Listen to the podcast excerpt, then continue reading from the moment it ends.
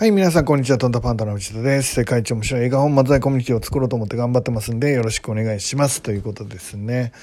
えっ、ー、と、今日はですね、もう深夜ですね。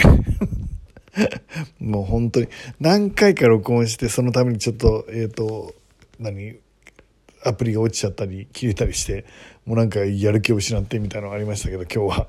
しっかりこれで最後まで録音できるといいなと思ってます。えっ、ー、と、今はですね、2つほど、えーあの、講演会を準備して一つは、えー、6月19日ですね。19日の日曜日に、えーと、僕がマーケティング勉強会っていうのをしています。これあの小学校から 中学生から100歳までみんな楽しめて、えーと、いわゆるあの人が集まる行列を作る、えー、いっぱい売れる、えー、そういう技術を身につけるあの勉強会ですね。めちゃめちゃ面白いので誰でも面白いと思いますんで、えー、1000円です。ぜひ参加してみてください。新宿でやります。あとは、えー、もうほとんどチケットないと思うんですけど8月7日、えー、にですね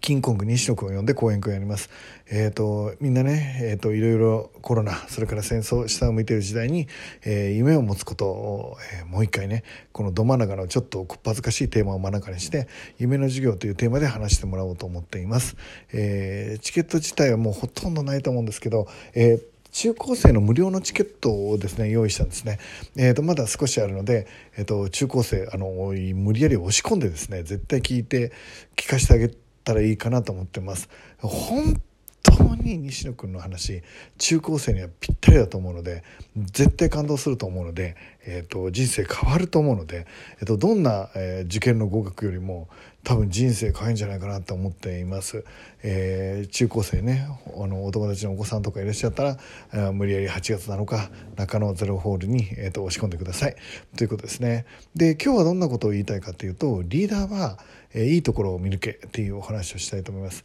で僕あのマーケッターとして仕事をしてるんですけどよくですねあの藤田さんって褒めてばっかりであの嘘っぽいって言われることがあるんですよね。で僕そんなに嘘ついたことないのになあと思ってなんだろうって考えたらこれ職業病だなっていうのが分かりました。えっ、とマーケターって、えっ、と基本的には特徴を全て長所にできるんですよ。特徴を全て長所にできるんですね。えっ、と特徴で短所なんて一つもないとさえ思っています。でどういうことかっていうと例えばデブとかハゲっていう特徴あるじゃないですか。えー、これは、えー、あの合コンだったら欠点ですよね。だけどデブとかハゲってお笑い劇場だったら長所になるわけですよね。えー、これいわゆるマーケティングの特徴です。マーケティングマーケッターってあるいは経営者っていうのは、え、何を誰にどうやってしか考えないんですね。で何をっていうのは製品です。で誰にっていうのはそれを買ってくれるターゲットと呼ばれるものですね。それからどうやってっていうのはそのターゲットの人に、えーと、どうやって知ってもらうかそれからどうやって届けるかということで何を誰にどうやってっていうのを考えるっていうのが経営者になるわけですけどこの何を誰にっていうのをあのお互い動かすことができるので、えーと、特徴があったらねその場所によっては誰に誰に見せるかによって特徴にも短所にもなるってことね。今言ったようにえっ、ー、と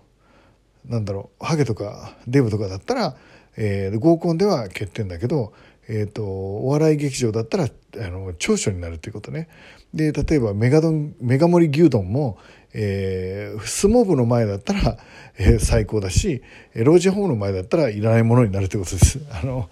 はい、なのでいろいろ動かしながら、えーと、特徴がありさえすれば、えー、何かですね、えーと長所にすることは必ずできるっていうのが、まあ、僕らマーケッターなんですね。